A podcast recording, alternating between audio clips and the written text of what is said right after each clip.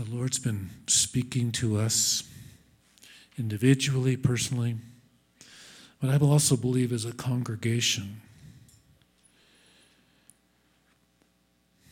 to move forward. And you might think, well, that sounds pretty simplistic. Bit of a cliche, Stu, don't you think? No. He wants us to move forward. It's also a time to refocus on the throne room of heaven. We tend to focus on circumstances around us, the natural realm. Throughout the year, this last year, I believe the Lord is saying, I want you. And when I say you, I'm talking about the remnant. I'm talking about the ecclesia. I'm talking about the body of believers. Don't get intertwined in the things that are going on so much around you, you lose sight of what I'm doing in, in heaven. Don't lose sight of the things, the kingdom things that I'm doing right now on planet Earth. So it's a time to refocus and move forward. There's a difference between moving forward and just moving on. You see, you hear that a lot. Just move on. Move on. But moving on tends to means forget about anything in the past. And I'm not saying forget about the things of the past. What I'm saying is deal with them in a biblical way, the things of the past, whether they be disappointments, frustrations, hurts, wounds from the past the Lord provides a way for us to deal with those things. It's not just about moving on, it's moving forward. And He wants us to move forward in His power, in His glory, in His authority. And we can't be carrying the baggage that we brought with us. He wants us to deal with those things. Today, I want to talk about three things, real briefly, but three things. When I say briefly, you know what that means, right? Repentance, reconciliation, and restoration. We move forward with re- repentance, reconciliation, and there's a difference, and restoration. We're going to talk about that today. Scripture that I want to look at, start with, is in 1 Samuel chapter 3, verse 1. now, the boy Samuel, or Shmuel, what does Shmuel mean? Anybody? God hears? Hear, to hear. Shmuel, hear. God hears, or to hear from God. The boy Shmuel was in the service of Adonai under Eli. In those days, the word of Adonai was rare. There were no visions breaking through. And we hear that the word of God was rare and there were no visions breaking through. And, and as I look at that and I'm pondering on that, I say, Lord, what does that mean? It wasn't that God wasn't speaking, is that they weren't hearing God. And there was no breakthrough in Israel at the time. What is the context of the letter and or the the the book of, of Samuel? And it's kind of like the bookends of First Samuel is we have the birth of one of the greatest prophets in Israel's history, Shmuel. And then at the end of Samuel, it ends with the death of the first king of Israel. So it kind of bookends. And this is a hinge time for Israel. The context is this this is the era where the judges were ruling in Israel until they demand a king. But what happened was with the judges and many of the judges, and also the kings and the priests, had become corrupted.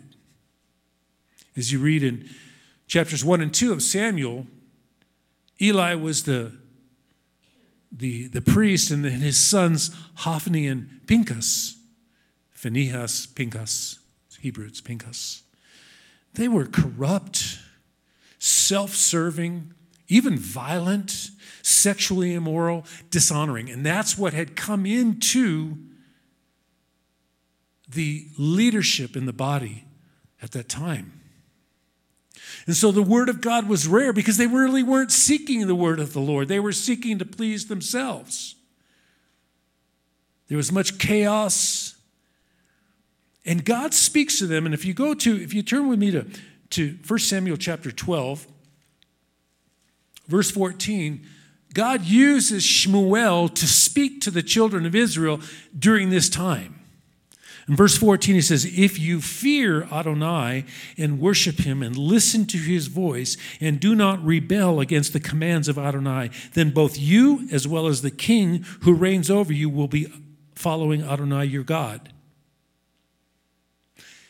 This is a word, and Israel, God always uses, the scriptures use Israel. That's an example for us. If we're seeking after God and we are and our leaders are seeking after him, things are going to go well for us. It goes on in verse 15, but if you do not listen to the voice of Adonai and rebel against the command of Adonai, then the hand of Adonai will be against you and against your fathers. See, they revered God, but then they later rejected God. They demanded a king. And who was supposed to be their king? The king, the God of Abraham, Isaac, and Israel. The God of Abraham, Isaac, and Jacob was to be their king, but they said, no, that's not good enough. We want to be like everybody else.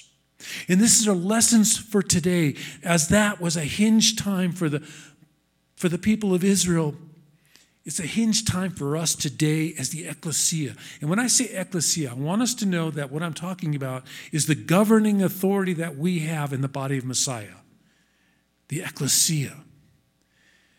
God is looking to us right now in this time of uncertainty, this tumultuous time, this time of, of chaos, time of disappointment, time where it seems like, doesn't it look like evil is triumphing?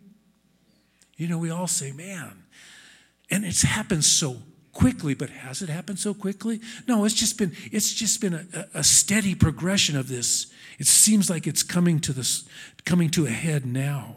But God wants to deal with us. And I believe all the shakings of the last year were to wake up the bride, to wake up the body, and say, guys, we need to deal with our stuff. Just like God dealt with Eli and his sons in that day, he wants to deal with us. We're not to be observers and just saying, look what's happening over there. Look what's happening over there. Bad, bad. Look what's happening. Look at us. Look how good we are. God wants us to bring change, but we have to look inside at our own attitudes.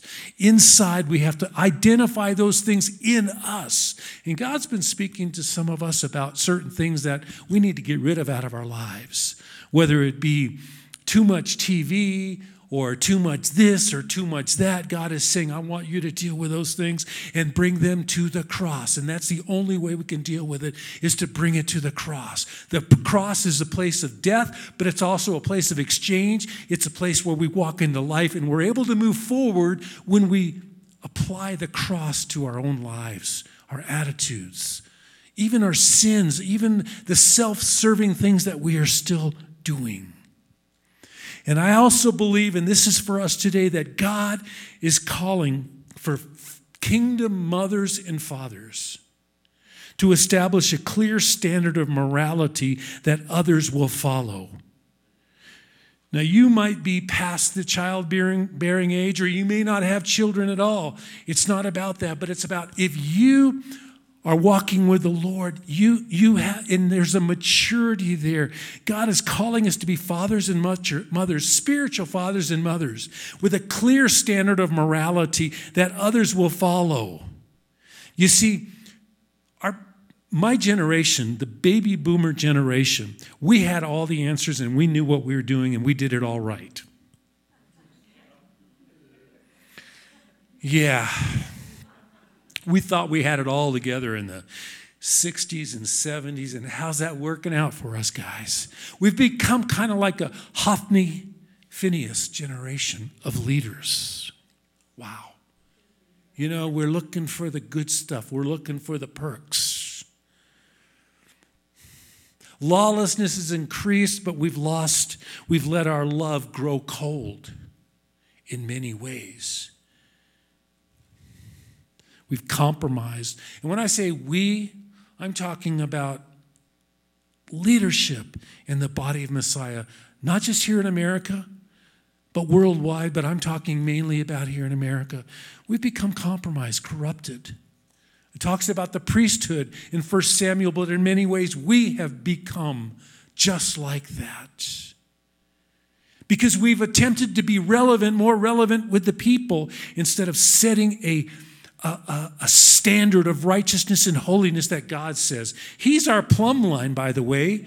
Not, you know, the whole thing was seeker friendly congregations and churches over the last 20 and 30 years to reach people and to bring them in and using entertainment. And there's nothing wrong with entertainment, there's nothing wrong with those things. But if that becomes the focus and we lose the holiness of God, we're in trouble. The baby boomer generation in leadership has attempted to be relevant and they've allowed compromise in sin in the body. Sex before marriage is tolerated pornography in the pulpit. 50%, it's, esti- it's not estimated, There's, there are surveys that 50% of, of ministers in the pulpit engage in pornography at least once a month. We're too focused on social issues, political control, and all of these things. And the result has been little or no fear of the Lord. And God is saying, I want holiness returned back to my bride.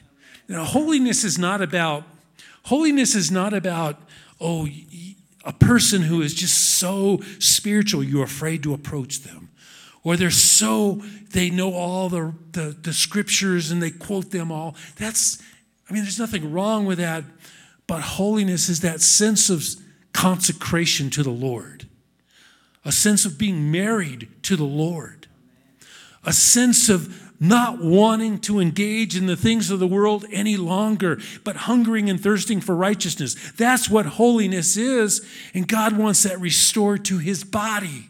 How can we expect things to change in the world if we're not changing? If we're allowing compromise in our own lives? You look at the life of Hannah, the mother of Samuel. God is raising up Hannahs to birth and nurture Samuels for the next generation. You may not be a female, but you can be a Hannah in the spiritual realm. What was her life like? She was married, but her husband had another wife. Her husband loved her, but the other wife was providing kids and children. Hannah was barren. She, with, she went through a whole lot of ridicule and rejection. But if you read about her, she became she was faithful to her God. She persevered through prayer and barrenness and in hardship. And if you look and you read her prayer when she consecrated her son, and I believe it's in chapter two, her prayer that she was thankful and bold and confident, and she was consecrated to the Lord. And she was willing to give her God blessed her with a son after barrenness, and she gave him back to the Lord. First, talk about a first fruits offering. She gave her son back to the service of the temple. And you know what God did? He says, I love that. Blessed her with three more sons and a daughter. But her example to us of being faithful in prayer faithful in the midst of persecution and rejection. And I believe, and I'm just throwing this out because I really believe it, there's going to be more rejection coming against us. There's going to be persecution breaking out against us. And it's not of thus saith the Lord. I just, as I read the scriptures, I just sense that we're entering into a time when we are going to be thrown all kinds of things. And we need to be in the place of that closet, that prayer closet, more than ever before. Because God is wanting us to be in alignment with His purposes on planet Earth.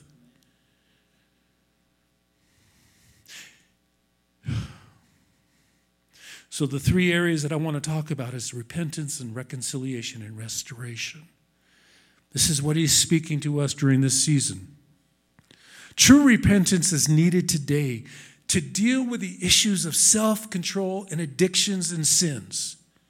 In the body, we can go out into the world and point at people and say, Look what you do. That's evil. That's bad. That's sin. My Bible says it's sin. But let's start in the house. God wants to deposit his glory in us, but he wants us he wants to sweep away all the stuff that's keeping his glory. He his desire for, is for his glory to fall on us. But we need to get rid of all the stuff so that we can receive his glory. Does that make sense?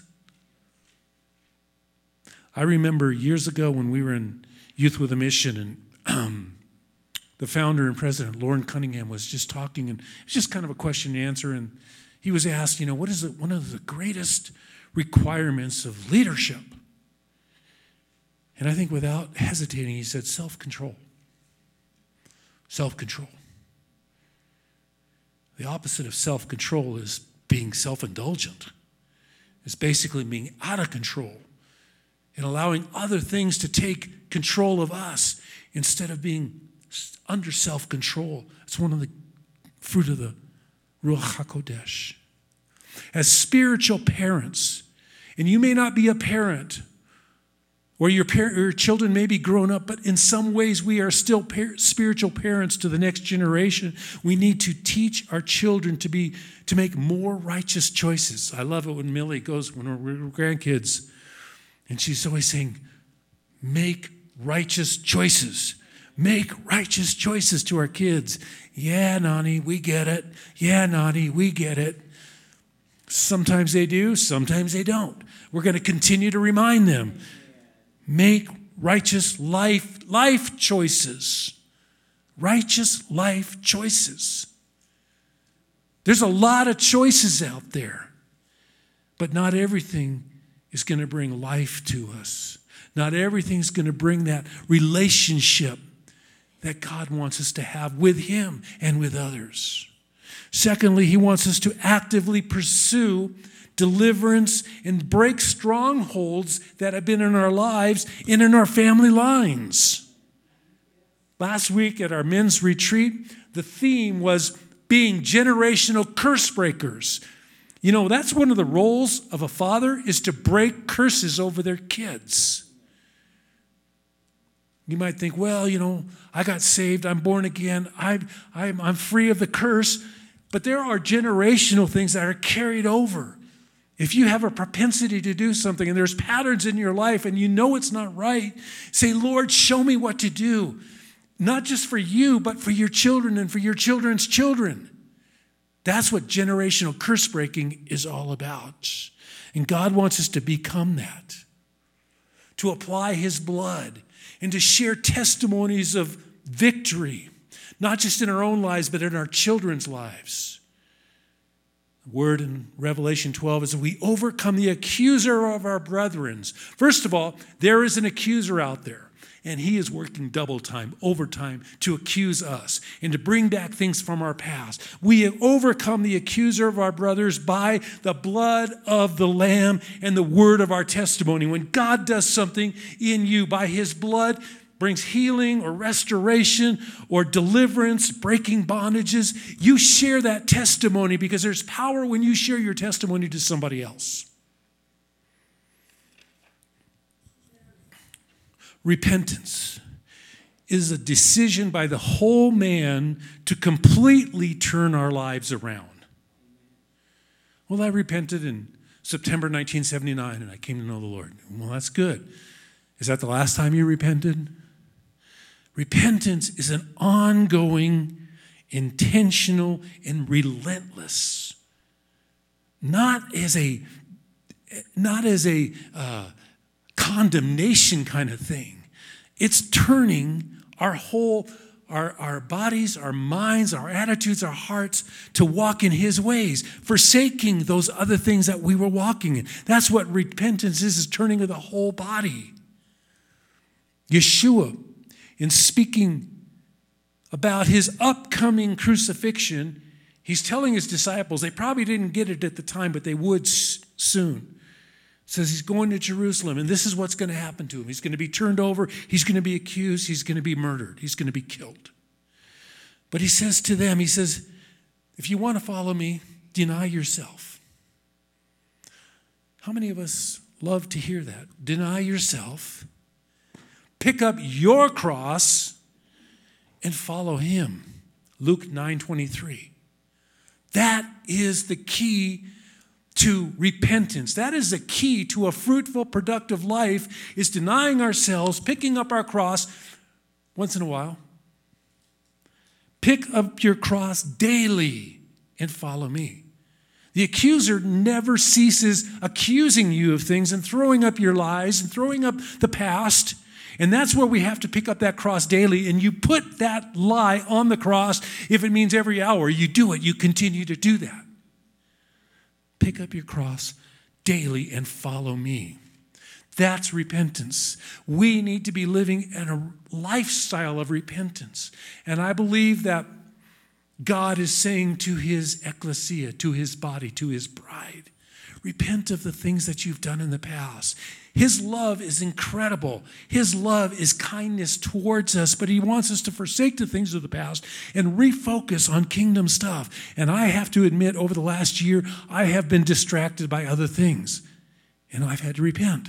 It's not like God beating me up and saying, You better do this. It's like, Oh, yeah, I have forsaken. Yeah, Lord, I'm turning back to you. I'm turning back to you. I'm turning back to your word and, and spending time in that place of prayer.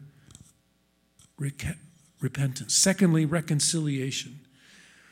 Reconciliation is the process of cleaning up the mess that you've left behind, making things right with others. Reconciliation. In chapter 5 of Matthew, Yeshua says, Therefore, if you are presenting your offering upon the altar, which is your prayer closet, and there remember that your brother has something against you. In other words, you've done something and he has something against you. Leave your offering there before the altar and go. First be reconciled to your brother or sister, and then come and present your offering. Make friends quickly with your opponent. Goes on. Reconciliation, cleaning up things that you made a mess of, making things right again. It goes beyond forgiveness. Forgiveness is just receiving what God gave, He forgave us. We forgive other people. But if there's something that needs to be reconciled, and, and forgiveness does not necessarily mean reconciliation or necessarily lead to reconciliation. It goes beyond that. Sometimes you're not even able to reconcile with a person that you, had, you need to forgive or that's forgiven you because maybe they've passed away. Or maybe it's an abusive relationship or something where reconciliation is just not even in the car. It's not, it's not an option for you. But to move forward, we need to be in that place of reconciliation, making things right with others. To move forward, to do the, the ability we can, we, to be reconciled to those that you have been wronged by or that you have wronged. Make it right. And thirdly, the area of restoration. Restoration first back to God. First back to God relationship with God is first and foremost. Next, the family. And I really believe that God is bringing restoration into families where there has been estrangement, where there's been brokenness, where there's been pain, where there's been silence from children and from parents or whatever. God is wanting to bring reconciliation. And God is the author of restoration, to bring back to the family, and then also to be reconciled and to be restored in the body. And then possibly, and you know, we've seen a lot of ministers who have fallen, you know, and then, you know, sometimes their reconciliation or their repentance is, and then there's this, and then, you know, but it's oftentimes just to get back into doing the ministry again. And God may say, no, I don't want that to be, to be, to happen again. But if possible, maybe restored back into ministry, restoration. I remember years ago, again, when we were in Youth with a Mission, and uh, one of our one of the leaders in YWAM, and he, and he fell, and it was a sexual sin. And uh, it was a pretty horrendous. He was very well known, not just in our mission, but worldwide. and uh, he was a musician, and he was caught in a sin. And I remember when he came before, he came before the staff, all of us on staff at the time, the YWAM base, about 100 people, shared what had happened, repented, and there was reconciliation, but then he was in a process of restoration. And that process of restoration went on for a few years, where there was accountability. He was not in ministry, he was being restored first to God, then to his wife and his children. And then God released him after several years back into the ministry. And guess what? His ministry was more fruitful and productive than it was before. But most of us try to sidestep that issue of restoration. It's too long. We've got to get back into the ministry. People need to hear what I have to say. No, they don't. They don't necessarily need to hear what you have to say, but God is more interested in your character than He is in blessing other people and, and your comfort and your wanting to do ministry. Sometimes my need to do ministry is more than your need to hear from me. Think about that one. Turn to John chapter 6. And this is Yeshua. I read this a couple of weeks ago, but I just I want us to to look at these verses. And I remember still, even when I read these words, some of the hardest words, some of the hardest teachings that Yeshua ever taught. Starting in verse 55, some of the most misunderstood teaching of Yeshua. John chapter 6, verse 55. For my flesh is real food, and my blood is real drink. He who eats my flesh and drinks my blood abides in me, and I in him. Just as the living Father sent me, and I live because of the Father, so the one who eats of me will also live because of me. This is the bread that came down from heaven. We heard that this morning in our Torah portion. The bread that came down from heaven gives us life, sustenance. Everything we need is in that bread that came down from heaven. Not like the bread your fathers ate and then they died.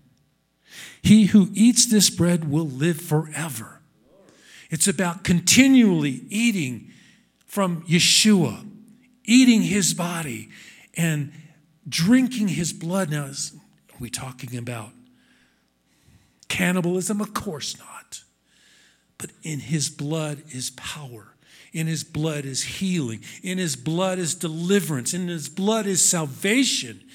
And when we are living and feasting on him and his blood, that's true life. There's nothing in the world that can satisfy me except for him. You might get temporary satisfaction from the things of the world, but I guarantee it, and you already know it, it doesn't last pleasures for a season. Verse 59 He said these things while teaching at the synagogue in Capernaum. Verse 60 So when many of his disciples heard this, they said, This is a hard teaching. Who can listen to it? But Yeshua knew his disciples were murmuring. Murmuring. We heard the children of Israel today were murmuring at the, at the streams of the springs of Marah. They're always murmuring. Boy, not like us today. We never murmur, do we?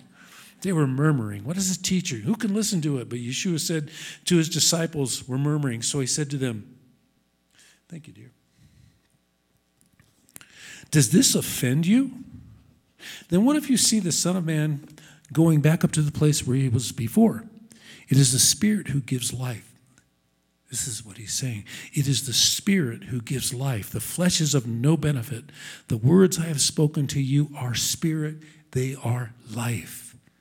Some of you do not trust. Yeshua knew from the beginning who were the ones who did not trust, as well as the ones which would be, betray him. And then move down to, um, well, verse 66 From this time, many of his disciples left and quit walking with him. he obviously was not a very good church builder. People were leaving instead of coming in, you know, and but like I said earlier, what Yeshua says to die to yourself, take up your cross daily, and follow me. Not everybody's going to want to do that. But I believe everybody in this room, we've got to, we understand the days that we're in, and we want to follow after the Lord. We're really willing to die to ourselves and follow Him. So they walked away. And so Yeshua said to the twelve, You don't want to leave also, do you? Simon Peter answered, Lord, to whom shall we go? You have the words of eternal life. We have trusted and have come to know that you are the Holy One of God. Peter got it.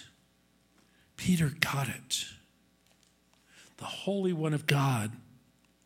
Do we really know Yeshua as the Holy One of God? Are we willing to die to ourselves, pick up our cross, and follow Him because He's the Holy One of God? That's the question that's being asked of us today. Am I able to trust Him for everything? Am I able to trust Him to transform who I am, to transform me? See, this the word of Yeshua is our only true plumb line. What He says is our plumb line. Am I measuring up? Am I, am I measuring my life and my behavior by what I'm by what He is saying, or by what I am? Am I letting the circumstances dictate my choices? I want to bring things to a close. I want to talk about another Pinchas, Phinehas. We talked about Hophni and Phinehas, the sons of Eli, corrupt, sexually immoral. God dealt with them in a, bad, in, in, a, in a tough way, took them out, and Eli, Eli was it was bad. But there's another Phinehas in the scriptures. You know where that's at? It's in the in the Torah, in, in Numbers chapter 25. And uh, let me give you a little bit of a context here before I read the scriptures. What's going on with the children of Israel? There's sexual, sexual immorality, and there, that, that men are having sexual relations with the Moabites, with pagans, and they start worshiping their gods, turning away from the true God and they are bringing the sin that they were involved in. They were so proud of it, they were bringing it right into their tent, right into their meetings with God.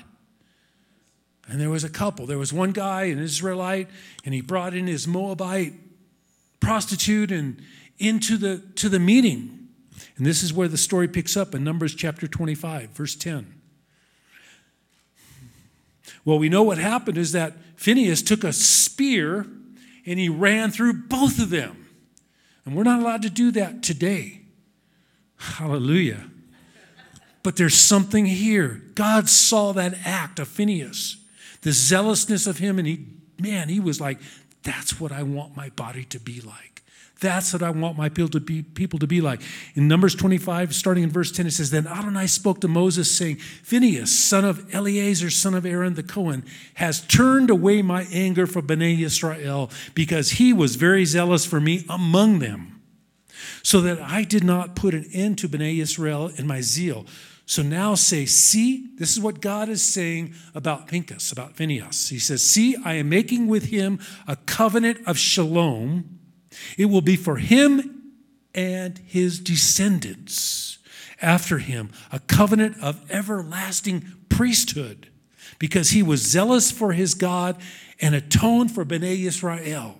The same God that says that and speaks that and makes covenant with Phinehas is saying that to us. Deal with these things ruthlessly. Get rid of those things. Turn back to me, and we will enter into that covenant of shalom with him.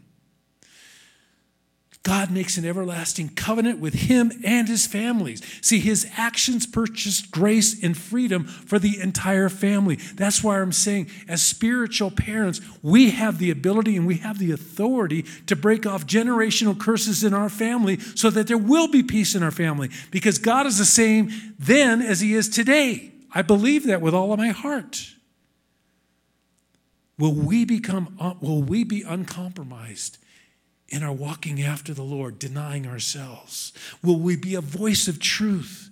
taking the spear of Phinehas to our own flesh, into our own sins. I'm not talking about taking a sin out to, you know, taking a spear and killing people. I'm not talking about that at all, but dealing with those things in our lives, our flesh and our sin, in a way that God says, Yes, I'm entering into a covenant of peace with Him and His children. It's powerful. God is a jealous Father. He's a jealous Father who invites us into the realm of holiness and intimacy. And I don't know about you, but God is calling us into that place of holiness so that we would just be hungering and thirsting after Him. And all the other stuff is going to be like eating sawdust. We won't want it anymore. We won't want anything to do with it anymore. It's time for the plumb line to be dropped in our lives. Turn to Amos chapter 7, and I'm going to close with this. Wendy, if you and, and Mary, if you would come up and prepare for some worship. It's a fascinating passage of scripture in Amos chapter 7, starting in verse 1.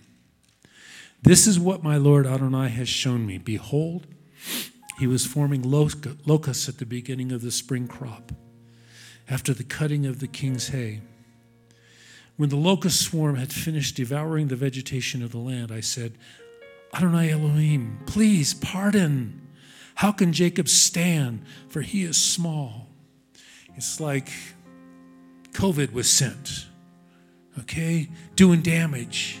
The prophet says, Man, Lord, forgive us. We repent. We're small. We can't handle this. Adonai relented concerning this. Praise God.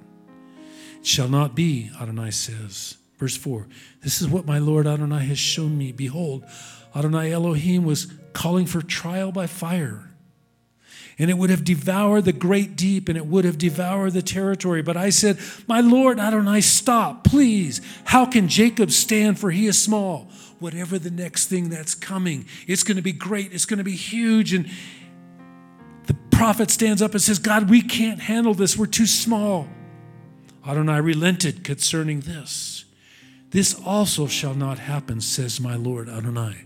Two times, God relents. God stops what's going to be coming. Verse 7 This is what he has revealed to me. Behold, my Lord was standing by a vertical wall, and his hand was a plumb line, and in, in his hand was a plumb line. Then Adonai said to me, What do you see, Amos? I said, A plumb line. Then my Lord said, Behold, I am setting a plumb line among my people Israel. It's not in here, but it's his name is Yeshua. His name is Yeshua. I will no longer pass over them. So the high places of Isaac will become desolate. The sanctuaries of Israel will be laid waste. And I will rise up against the house of Jeroboam with the sword. We have a plumb line. His name is Yeshua beside us. You know what a plumb line is? I forgot to ask. You all know what a plumb line. Tom would know. It's, it's when you to have straight, you hold a, with a with a weight at the bottom, and so that way you have a it's it's plumb. Otherwise, you build up a wall, and pretty soon it's going to be leaning over because it's not plumb. His name is Yeshua. I want us to stand.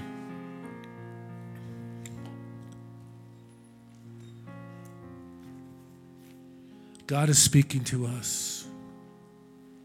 Get ready for the things that are before us. Get ready. But in all of our disappointments and angers and the questions, and a lot of us have questions, especially over the events of the last months, a lot of questions. And to be honest, some of us, we haven't received the answers that we wanted either. But we are the people of God and we cry out to God and we rid ourselves and this is where I want us to really search our own hearts, rid ourselves of idolatry, compromise, addictions, where we've allowed the flesh to take control of our lives. The plumb line is laid before us. Yeshua is our plumb line. Can we be bold in speaking truth in love and yet be humble? Yes, because Yeshua is our plumb line. Can we ask the Father to give us the heart of love and, and desire for holiness? Yes, because He is our plumb line. He wouldn't ask us to do something if He knew it was impossible for us to do. He's laid Yeshua as our plumb line. Ask the Father for that heart of love. Ask the Father for that hunger, for that, that thirsting after righteousness and, and holiness to become more like Him. Don't enter into the same spirit of those who oppose God's ways. And I've seen a lot of that. You go on Facebook, you go on social media, and you see a lot of the same spirit that are those opposing God. We're, we're doing the same thing with others. Don't enter into the same spirit. We're of a different spirit. We have the Ruach HaKodesh living in us. Yeshua is our plumb line in that area. Today we recommit ourselves. This is part of that refocusing. That's why God wants us to be to repent and to be reconciled and to be restored. Because we need to recommit to seeing the salvation of people, to the Jew, to the Gentile. I want us to move forward. I want to see people saved in our congregations. I want to see people saved in the streets and saying, I need to go to Shabbat service because God is doing something in me. I want to see a, a recommitment in us to see people delivered, delivered of, of demons, de- demon oppression, and, and, and all of these things. And I want to see people healed. I want to see the power of the blood of Yeshua released, that people are being healed I want to see Jews and Gentiles coming into our congregation because they've been touched by the hand of God. He's our plumb line, folks, each and every one of us. He's calling us to eat His word, to drink His blood. You know what I mean? To abide in Him. When we abide in Him and His word, He abides in us. Father, we say, Yes, here we are. We're your children, but we're also your ecclesia. We have authority from you. And Lord, I know there's been a lot of stuff that has come upon us over the last year. We're dealing with personal things in our families. We're also dealing with a, a nation that is sick. The Father, that we would not be discouraged any longer because you have plans and purposes that have not yet been fulfilled. And you are going to use us to bring your plans and purposes to fruition. And so we say, Thank you, Lord, that you have given us a plumb line, and his name is Yeshua HaMashiach. Perfect, precious, holy. If we've seen him, we've seen the Father.